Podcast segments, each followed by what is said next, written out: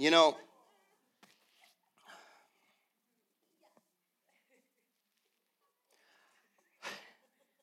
every week God's doing more and more.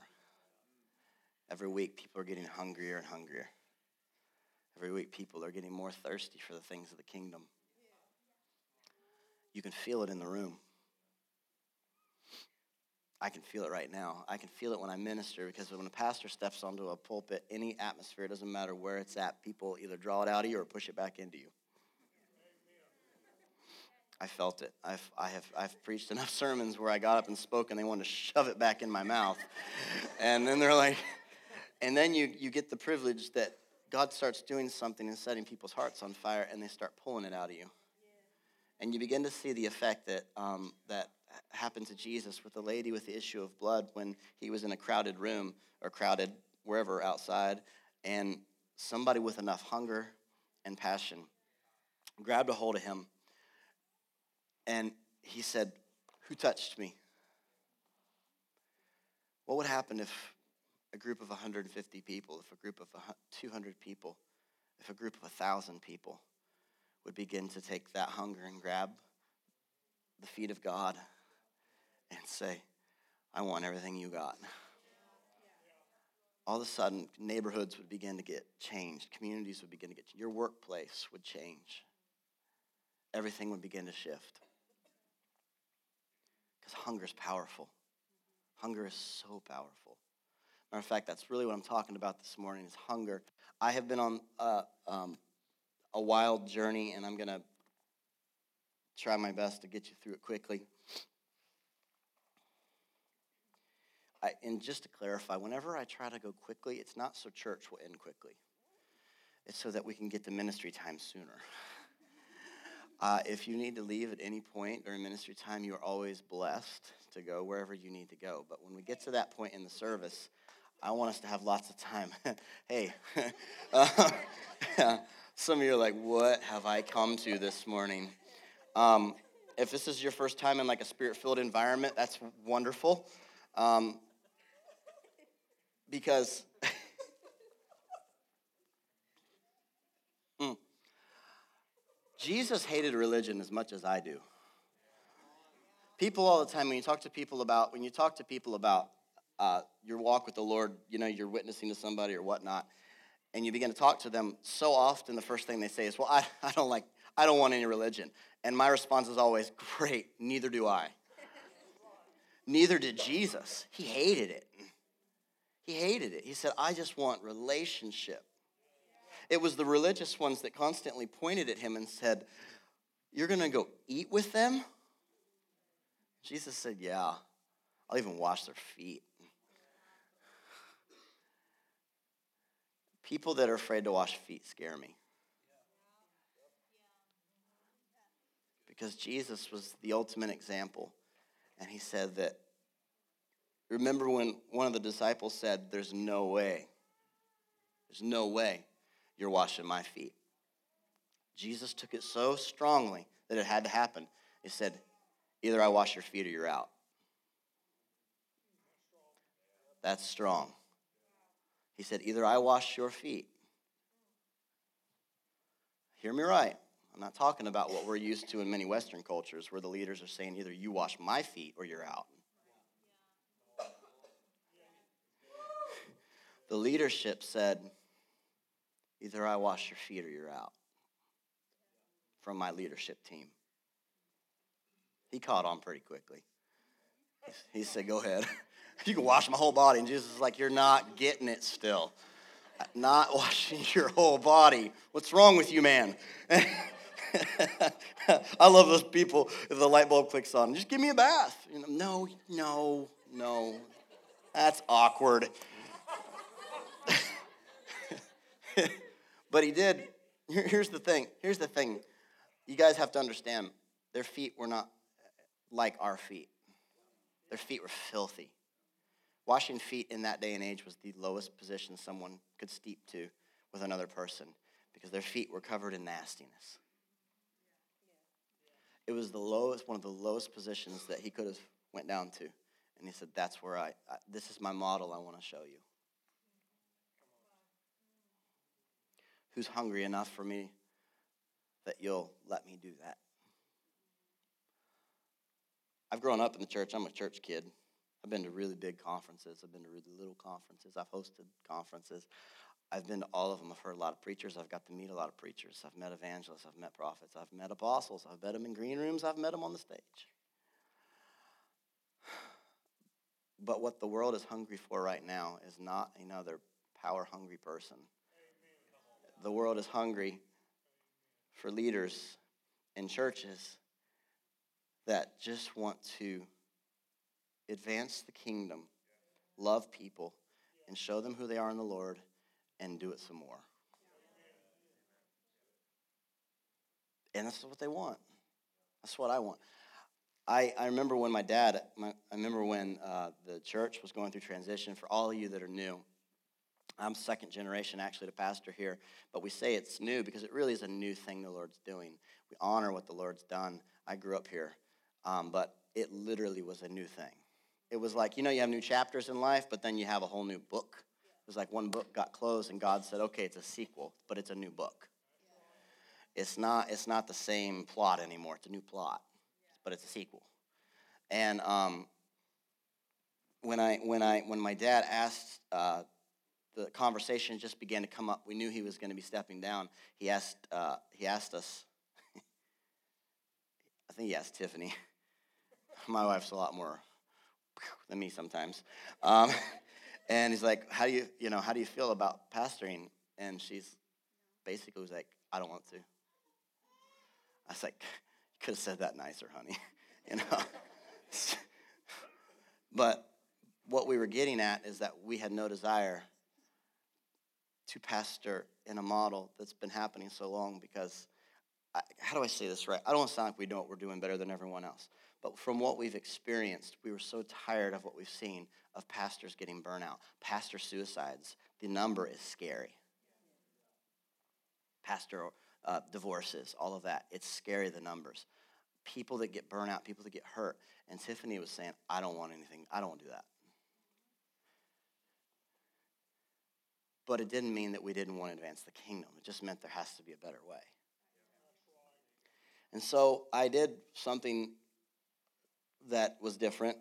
I kept, tr- I kept trying to find people that knew what they were doing to help me. And the Lord kept shutting it down. I'd find a person and be like, yeah, they're going to help me. No. Find someone else. And it, was no, no, nothing bad against any of the people. It just wasn't what God wanted. And I kept finding people that I thought knew what they were doing. And God began to speak to me and said, The last thing you need is to be filled with a group of leaders that you have to retrain and get rid of all the old new. He said, What I'm doing is going to be completely new. So I did a really wild thing. I got a bunch of, for the most part, young leaders I bet 95%, if not more, maybe 100% of the leadership team in this church was never in ministry before.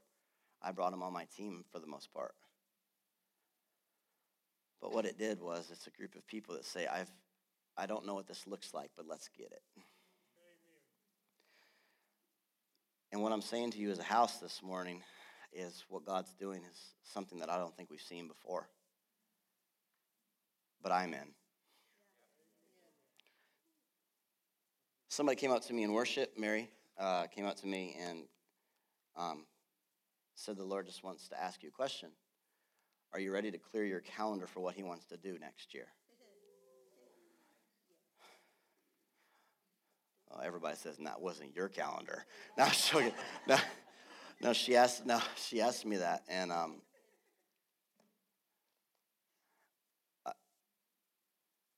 I would want nothing more than to clear my calendar for what he wants to do.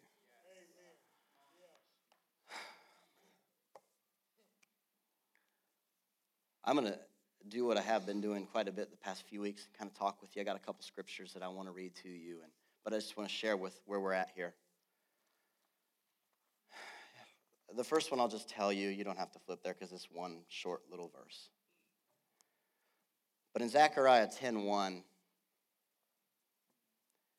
it says, Ask the Lord for rain in the time of latter rain. What's that mean? ask the Lord for rain while it's raining.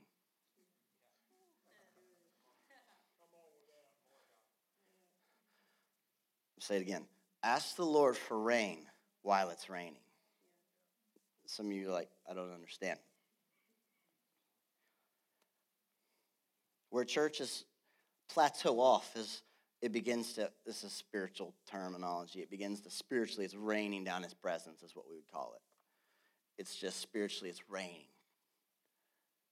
A lot of people, we get in there and we're, you know, we're having fun.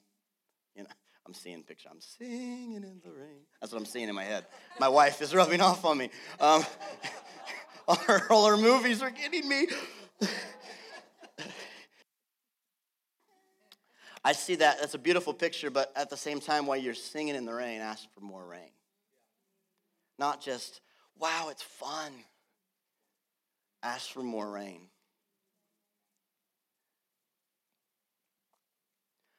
I want to talk to you just a few minutes about being hungry. I've hit this topic before, I've never preached this message before, but I do want to talk to you about being hungry because typically, um, what has happened in a lot of the movement that we're in right now is that it's very easy to say we, we've began to figure out our identity in the Lord, which is just so huge. We're beginning to learn I am a child of God. He does actually love me. He's not dangling me over hell with a, with a stick. He's actually good. I mean, we actually, he's actually good. We're getting this. We're starting to get this. I'm not saying we figured it all out, but we're getting it. But what happens is, is we have went from this side of we scare everybody into heaven. The problem is, if fear is your, your motivator, you have to fear them into everything. You got if you had to fear them in an altar call, you're gonna have to fear them into discipleship. And if fear is your motivator, you're stuck with it until people begin to understand that God is good, God loves you. And so what happened is, is we've went from over here where we were uh, singing lots of songs about being desperate for the Lord, you know, to flip flopping all the way over here was like, I get who I am. I don't have to be desperate. If he's a good father, he's going to actually take care of me. That is good. The problem is, is that many of us have said, he's so good. We don't even have to be hungry and passionate for him because he's just going to take care of us. And what happens is, hunger is healthy. Usually, the people that aren't hungry are sick. A lot of us have been going through this sickness lately. I don't know. If, I pray you haven't got it. I'm convinced I'm going to start anointing people with hand sanitizer to make sure I don't catch anything else. Because, like, I think I caught it last Sunday when I hugged somebody. And if I just, yeah. But the thing is, is this hunger, people that are sick, usually the first thing you lose is your hunger. Being without hunger is not a sign of being full, it's typically a sign of being unhealthy. And hunger is actually something that is extremely vital in our walk with the Lord. But here's the thing about hunger. In the natural world, usually when you're hungry, you eat, you feel better. But in the kingdom, the more you eat, the hungrier you get.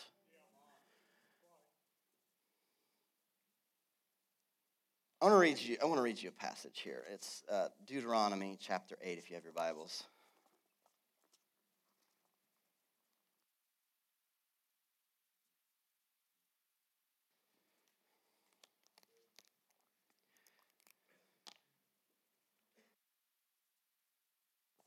And let me just say this while you're flipping there. God is raising up this amazing young generation that's getting this. And I don't want to ever say that you think if you're not a part of a younger generation, you're missing out. That's crazy. But how great would it have been for those of you that are not in your 20s to have learned all this in your 20s?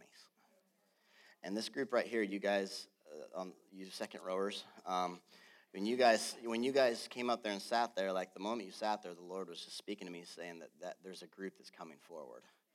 That it's this age group, and you're going to get it. And you guys, I'm telling you, they're going to fill the church. I, pro- I promise you. And there's going to be, our job as a house is to, um, I'm going to say this carefully because our job, many of you, is to be spiritual fathers and mothers, but spiritual fathers and mothers clean up messes and empower. A lot of people that want to be spiritual father and mother actually want it so they can feel good. And that's a dangerous place to live because you hurt yourself and you hurt them. But I, I just, we're with you guys. Uh, it says in Deuteronomy chapter 8, verse 3, it says this. It's the weirdest scripture ever. So he humbled you, allowed you to hunger, and fed you manna, which you did not know, nor did your fathers know, that he may make you, excuse me, that he might make you know that man shall not live by bread alone, but lives by every word that proceeds from the mouth of the Lord. I'm going to read that again. So he humbled you, allowed you to hunger. Everybody say, allowed you to hunger. And fed you with manna, which you did not know, nor did your fathers know, that he might make you know that man shall not live by bread alone, but man lives by every word that proceeds by the mouth of the Lord. I just want to sit on this because that's really what I want to land on today. This is the most weird scripture because here's what it means. If you know what the word manna means, the word manna actually means what is it? Makes that scripture even more confusing. You're like, don't know, do know, don't know, what is it? that you would know. That feels like my life sometimes. it's like, I, He said, He allowed you to hunger so that He could feed you with what is it?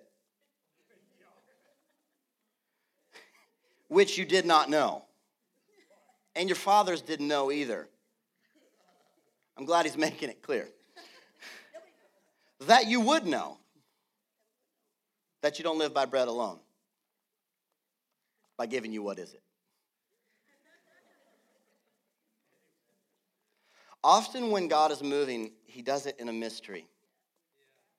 And our ability to embrace the mystery actually demonstrates our hunger.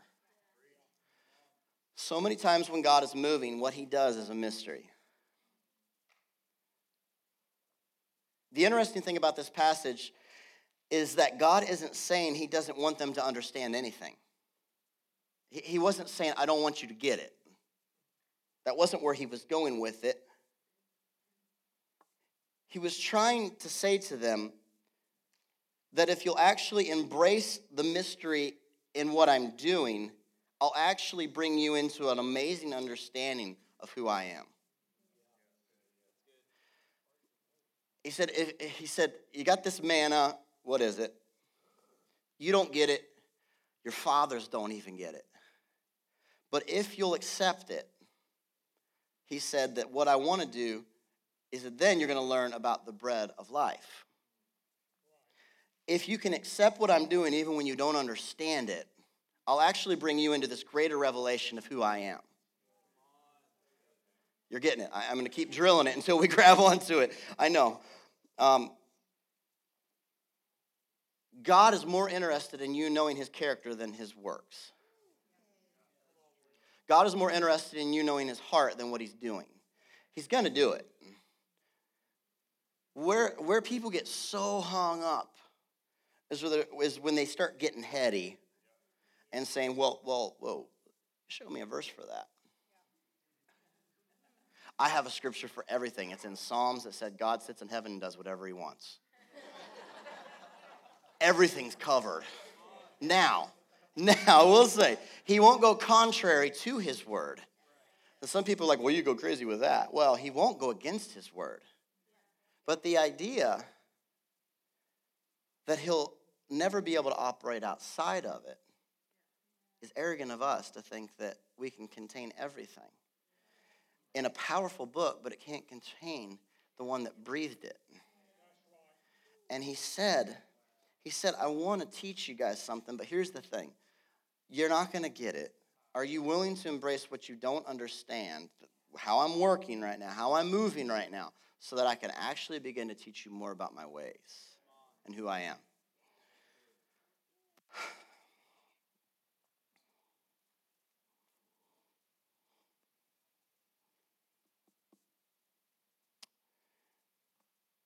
He was saying that you have to be okay with God doing things that at times makes no sense. Because if you'll trust Him in the mystery, you'll gain access to the real secrets of His heart.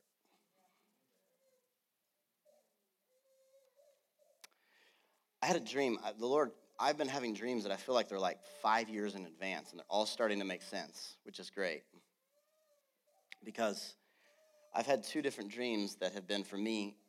I've been chewing on, just kind of hanging on to, and one of them was I was in the house that I lived in a couple of years ago, and when I was in that house, I, in this dream, I had this fence behind my house, and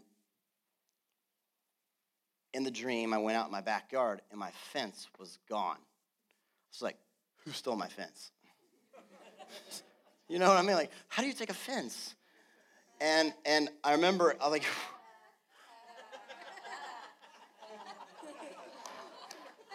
Easy, easy, easy. So my fence is gone. You know what it's like for people trying to listen to this podcast? People, have some mercy on the podcasters that aren't in the room. So I go out and there, it's not there, and I remember I think, where's my fence? And the Lord says to me, He says, Johnny says, I'm getting ready to remove the fence, and the things that have been hidden are no longer going to be hidden. And I want to begin to reveal secrets. And He dropped the fence down. He said, Those hidden things, those, those, con, those concealed things, I want to begin to reveal them to you. It was the first dream I had. The second dream I had, I shared in prayer this morning, was that I was out at a pool and I was uh, at this community pool, um, and I was there, and there was uh, a lady named Jen Johnson. Most of you know for worship. She's an awesome worship leader, and she was there, and she says, "John, I dropped my purse in the pool." She's like, "Will you get it?" I'm like, "Sure, why not?" So I I jump in and I swim. Now it's a dream, right?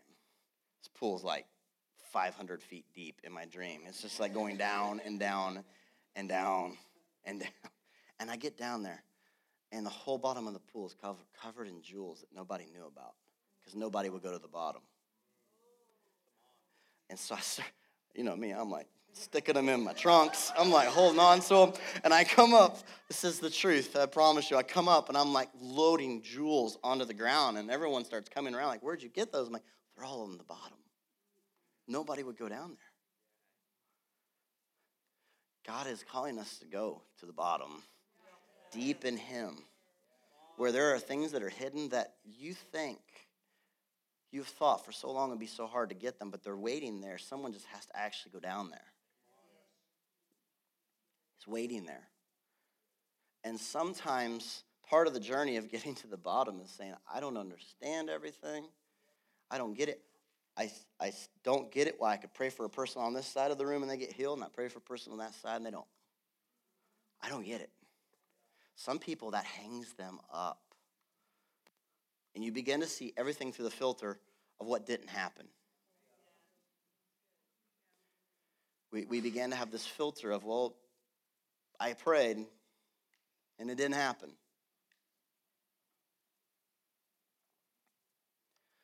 When, if we could just embrace saying, I don't get it, but I'll pray again next week at this, at this altar and I'll pray again tomorrow. I've said this for years now through circumstances with people in this church that have been through sickness and disease. I have one option I have to believe for healing. I will respect what you ask of me. Some people don't want to be prayed for, and I won't push myself, but I will believe for healing.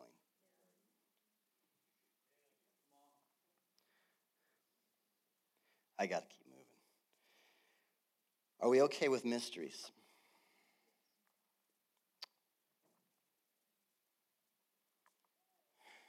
I preached a, I'm to, I'm to pump a point that I made a few weeks back because I know a number of you weren't here.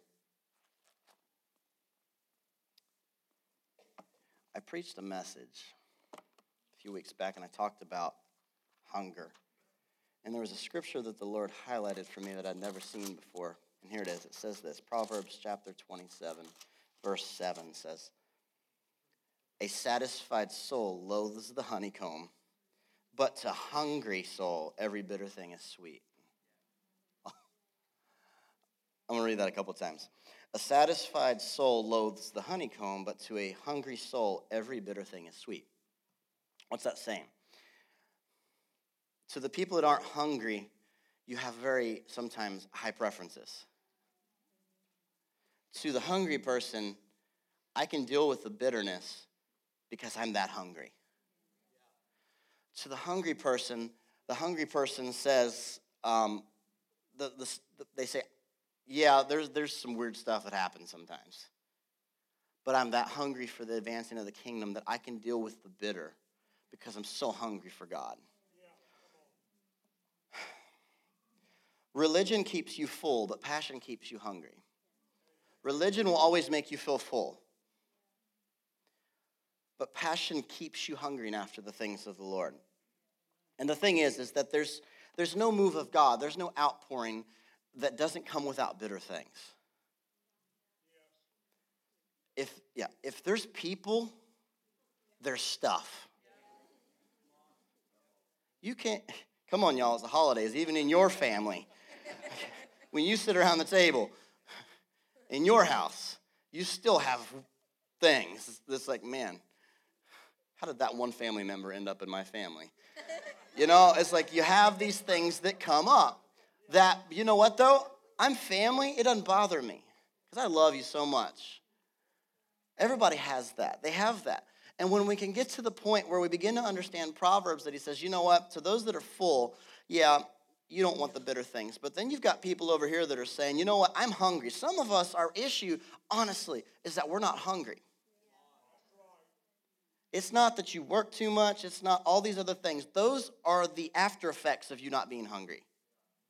Some people, oh, I got work, I got job, I got family, got all this kind of stuff just takes up all my time. Of course it does.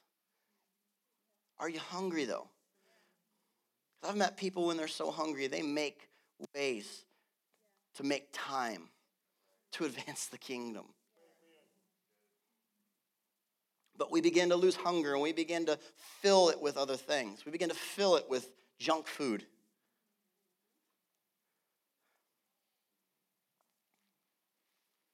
And there's no move of God that does it comes without the bitter. But the question is, are we hungry to get past it? What's the point? Someone who walks through these doors that is hungry has a completely different perspective on what happens in this room than someone who walks through those doors that's not hungry. I watch it. I watch people come in, wait five minutes, and go back out the door. Because they're, they're and then I, I watch people, I watch people that are hungry. It weirds them out, but they're like, I'll hang around here because I feel loved. I feel something in this room. I don't get it, I don't understand it, but I feel it. You see, that hunger begins to get you past preferences, and it begins to get you to the point where I can deal with the bitter. We have to understand this. God never intended us for us to be desperate, but He always intended it for us to be hungry.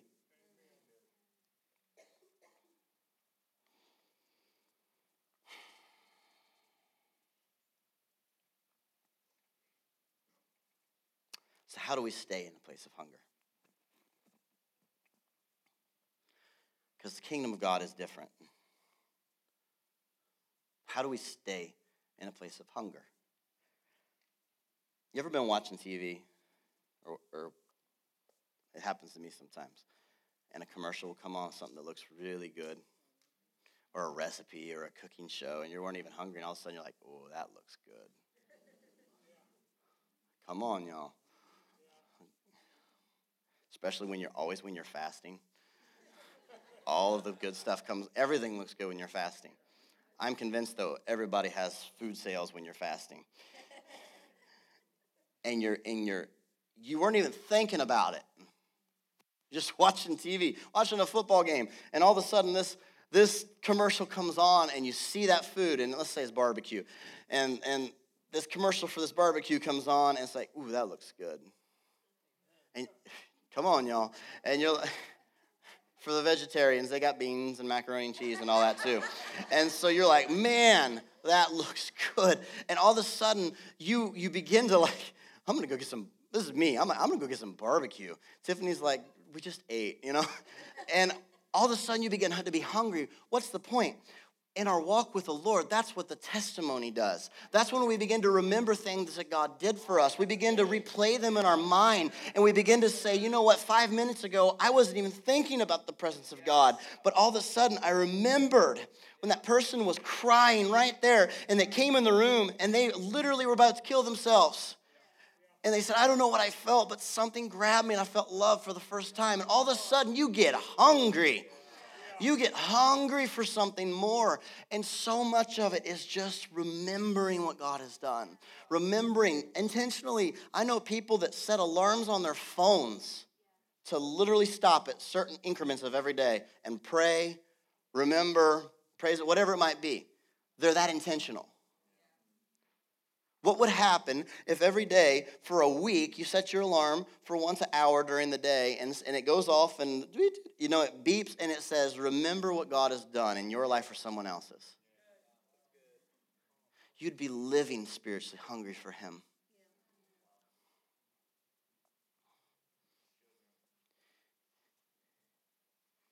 We have to stay hungry. We have to stir up our hunger. You get hungry by eating. Makes no sense to our natural minds, but you get hungry by eating. The more you the more that you sit down, the more you remember, the more you read your Bible, the more you spend time with him, the more you worship, you're eating, eating, eating, and your appetite is growing, growing, growing. And then when you walk around people, all of a sudden you are hearing him so clearly because you're in a place of hunger.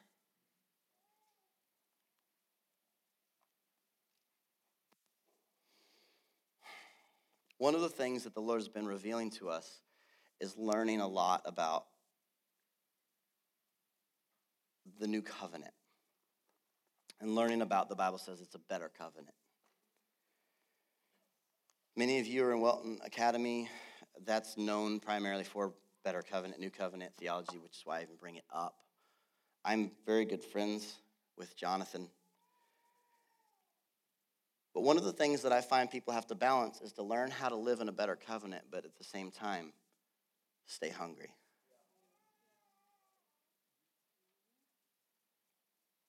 I, I honestly believe that one of the most challenging places that we're going to have to learn to operate from as a body is to learn how to be full and to learn how to be hungry at the same time. Because in the midst of God revealing everything that we carry, He begins to speak to us, and we begin to, we're learning about this new covenant. We're learning about all these things that we've never known. I carry that. Wait a minute. Open up, oh, you gates. Wait a minute. That's me? Lift up your heads, oh, you gates. That, that's us. I carry that. I release that. Wait a minute. I actually carry heaven and I can release it to the person next to me. I actually have answers that they're praying for.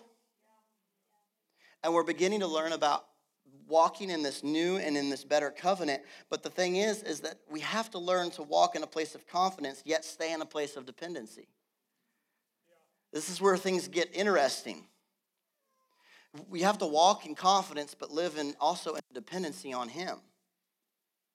The ability to stay away from desperation, but to stay passionate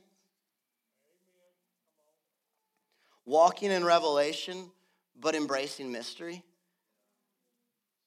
See, these are the things that, that this is the real deal that we, we deal with. Knowing who we are in Christ, but recognizing that we still need Him.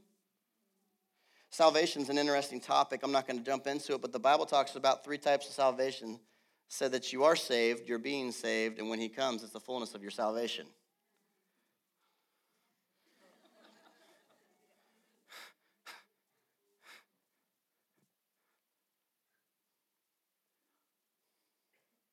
Living in a place of abundance, but still recognizing our need. Living from favor, but still operating in humility. See, this is where this is where this is where we become really effective or ineffective. Ineffective, ineffective in the kingdom. Is that we can lean one whole way and we begin to lose elements that are so important for our walk in the Lord. Yes, I'm highly favored. Yes. But yes, I'm still humble. Are you with me? Here's the thing the Lord has made promises to us. You're, that's what this is filled with, is promises. Promises to bless us, promises to make us prosperous. I, I know some of you might get funny about it, but I actually believe He wants us to prosper in our finances too.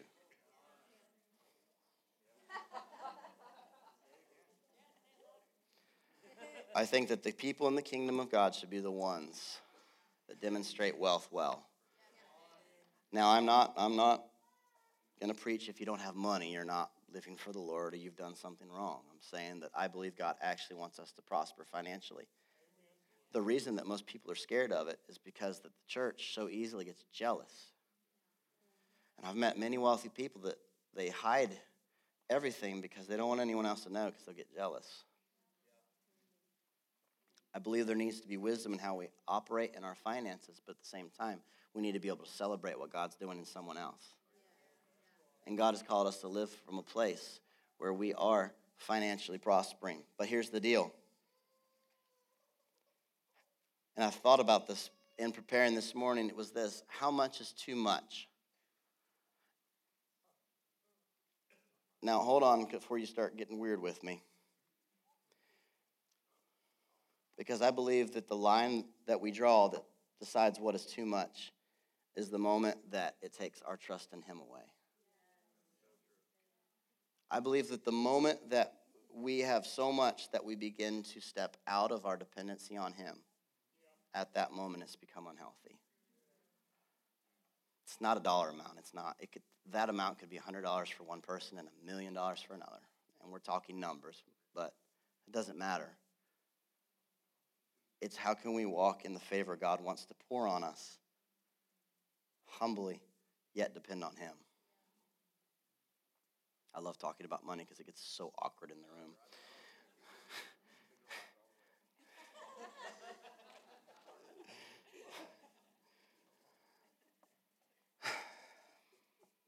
I think this is important that we understand this because I think he wants us to be able to demonstrate good stewardship with our finances. I grew up that way. My dad planted that one in me. That and changed the oil in my car. I heard this so much. But I believe the Lord wants us to steward our finances well. But I do believe that the line that could be drawn that could say when it becomes more than what we can handle is when we stop depending on the one who gave it to us. And then it's become a problem.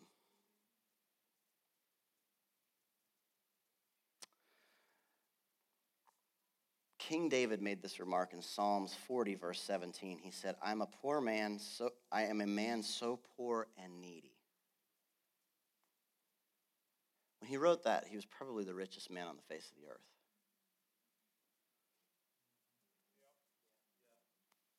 He said, I'm a poor man, so needy. Because David understood that he operated from a place of dependency on God.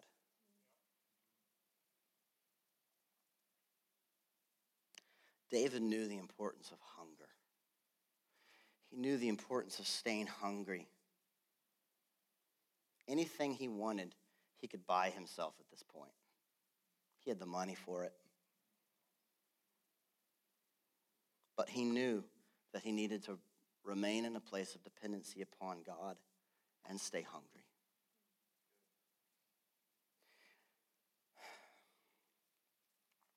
Let me try to bring, kind of wrap this up and, and finish up. Hunger basically says, I don't know it all. For us to say, I'm hungry, means I don't know it all. Hunger says there's more. Hunger says that I can deal with the bitterness if I know that I get to experience more of Him. Hunger says, I may not like that song they sing in church, but I feel the presence of the Lord. I mean, honestly, guys. Hunger, hunger, hunger gets through that stuff. Hunger says that I'm more interested in his pref.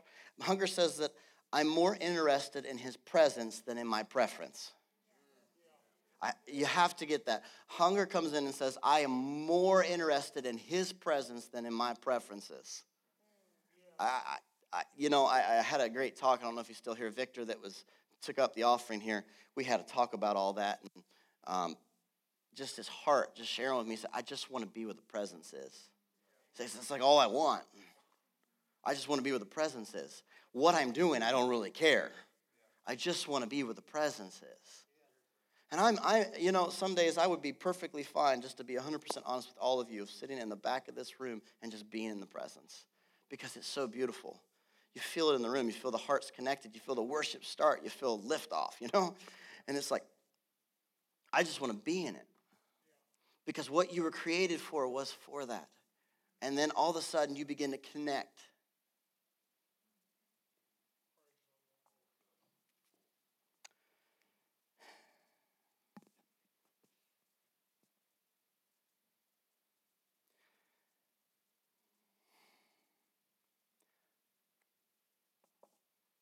Here's the point. I really believe that the Lord is releasing hunger into the earth right now. I can't speak for every church, but I can speak for this one. He's releasing it into this body.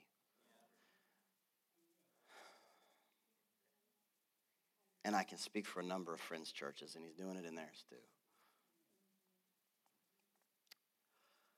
I meet people all the time, and what I love is that the reason they're here is not you know how much pressure is off me that you're not here for me? I mean, seriously, I would not want the pressure that pastors carry that have built the church around themselves. Because they carry so much weight that if you were to take them out of the mix, it would collapse, and that's not fair. I don't want that weight. And I love that there's a, I love that what's being built is built around what God is doing and everybody I talk to, I love to ask people, how'd you find us, why you here, whatever. And it's always like, I, I hear over and over, we just love the hunger we feel in the room. We just love what we feel. I don't think, I mean, honestly, that's perfect. But here's, here's, here's the big question. And this is what I kind of woke up to today. Are we hungry to go beyond, not to leave believing, but are we hungry enough to go beyond just believing for something and step into preparing for it?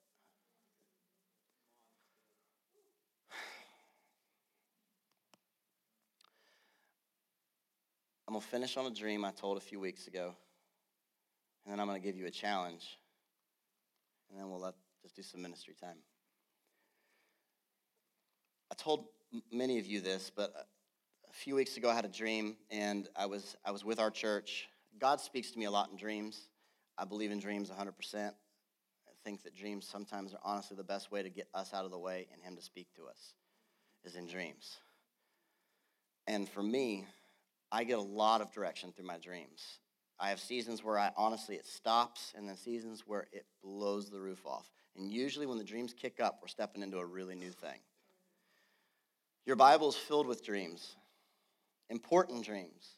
The house of God came through a dream, the Jacob's ladder, this encounter in the night that he had. And I had a dream a few, uh, about a month ago, maybe a few weeks ago, where I was with our church and we were in this, uh, this big uh, concrete area where it's concrete floor, concrete walls, and we were just hanging out and, you know, just chit chatting. And um, all of a sudden, I looked around in this dream and I, and I looked and I, and I turn around and I see there's a massive dam. And it clicks that we're in this huge waterway. You know I'm talking about? I don't know if you know what I'm talking about. It's like this massive concrete walls where if they open the dam, the water flows through it. I recognize this, and all of a sudden it goes from woo to like, uh oh. And I remember, I remember, it's like everybody figured it out at the same time. It was like, uh oh. And then I thought, if this thing opens, we're goners.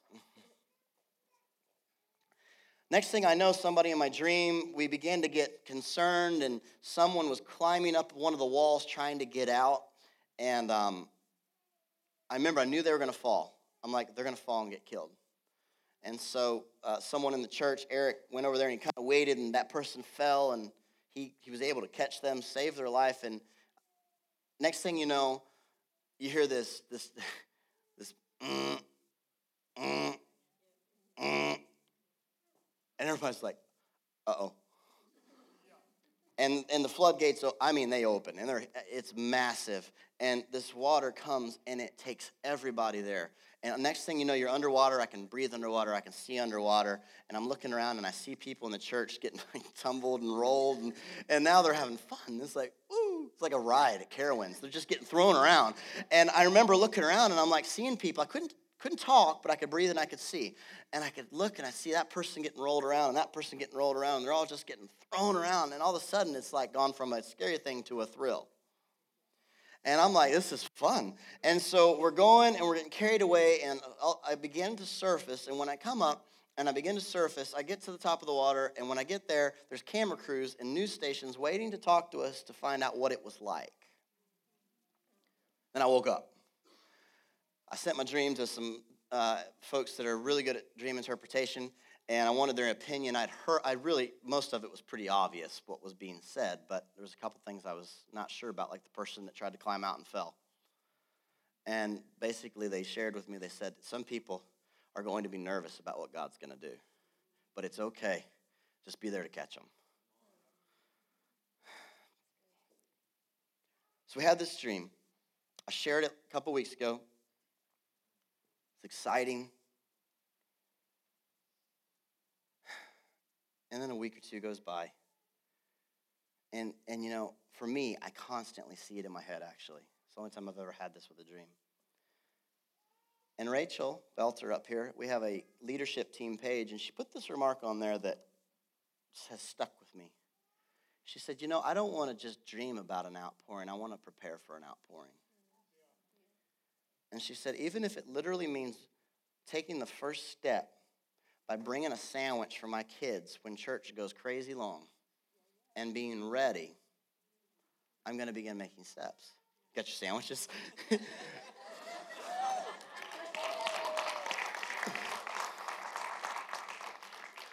church goes long enough, that'll auction off really high. Just hang in there. Just hang in there. Some of you are like, oh, I didn't bring a sandwich.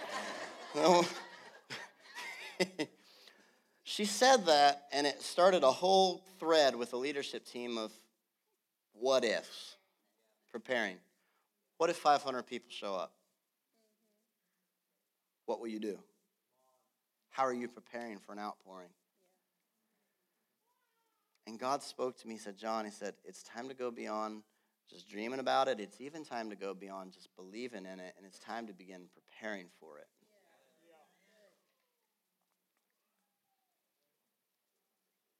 Because at some point, hunger has to go beyond just thinking about what you're going to eat for dinner. It's actually setting the table for dinner. And God is saying, okay, time to set the table. It's time to set the table. Our ability to maintain and steward whatever He's doing is determined by if we stay hungry. I'm going to read off thing, this to you, and this is the last page I have, so I want to share this with you. I saw us preparing, and I looked up something by my friend Jonathan and put an article out actually back in May that I had never read before about spiritual hunger. And he gave a list of seven things that you can do personally and four things that you can do together to keep stirring up hunger. I will put them out there online and I'll try to email them out and give them to you. We'll even so many of you may not have a pen, but I'm going to give them to you right now. There's seven things that we can do in our personal life to maintain being hungry. One of them every day is to pray. The second one is to speak in tongues. The third one is to fast.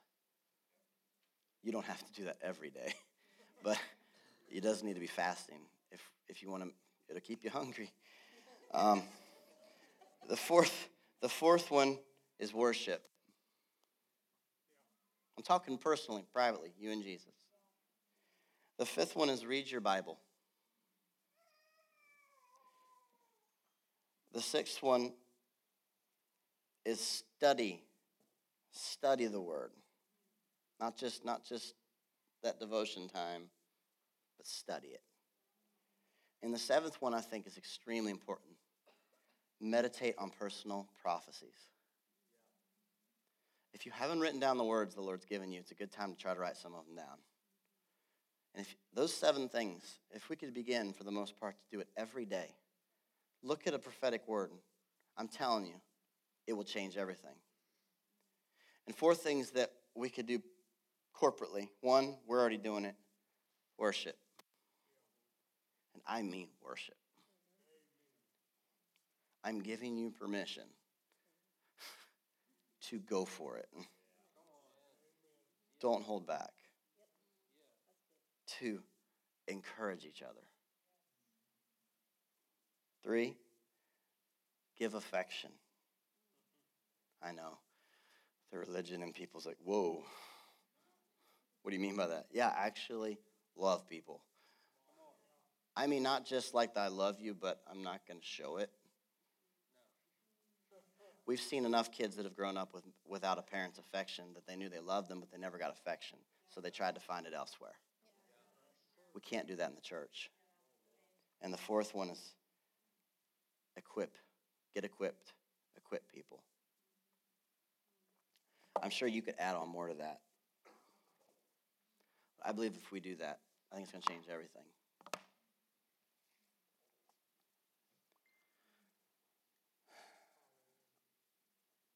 Question is, are we hungry?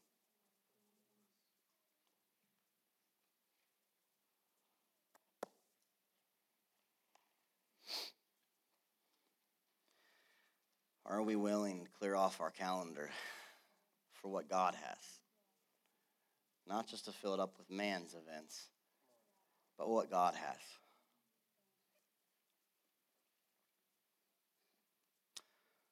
Let's stand up.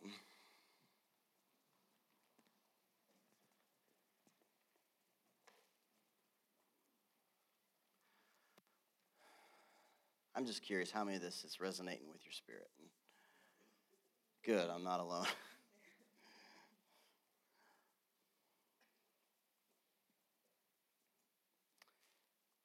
we had a gentleman come in here at our family conference.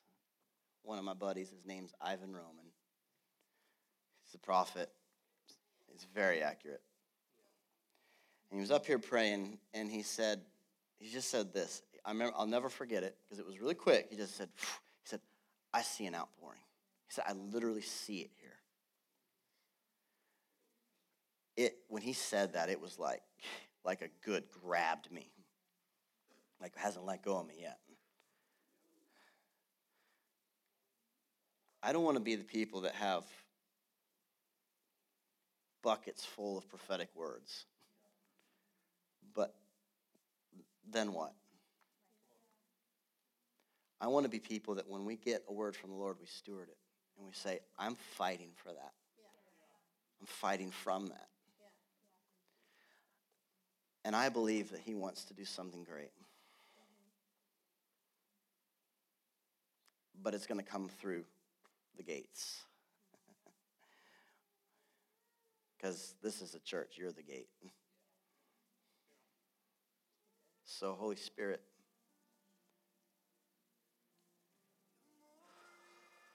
Holy Spirit, just stir it up in us right now. Stir it up in us right now.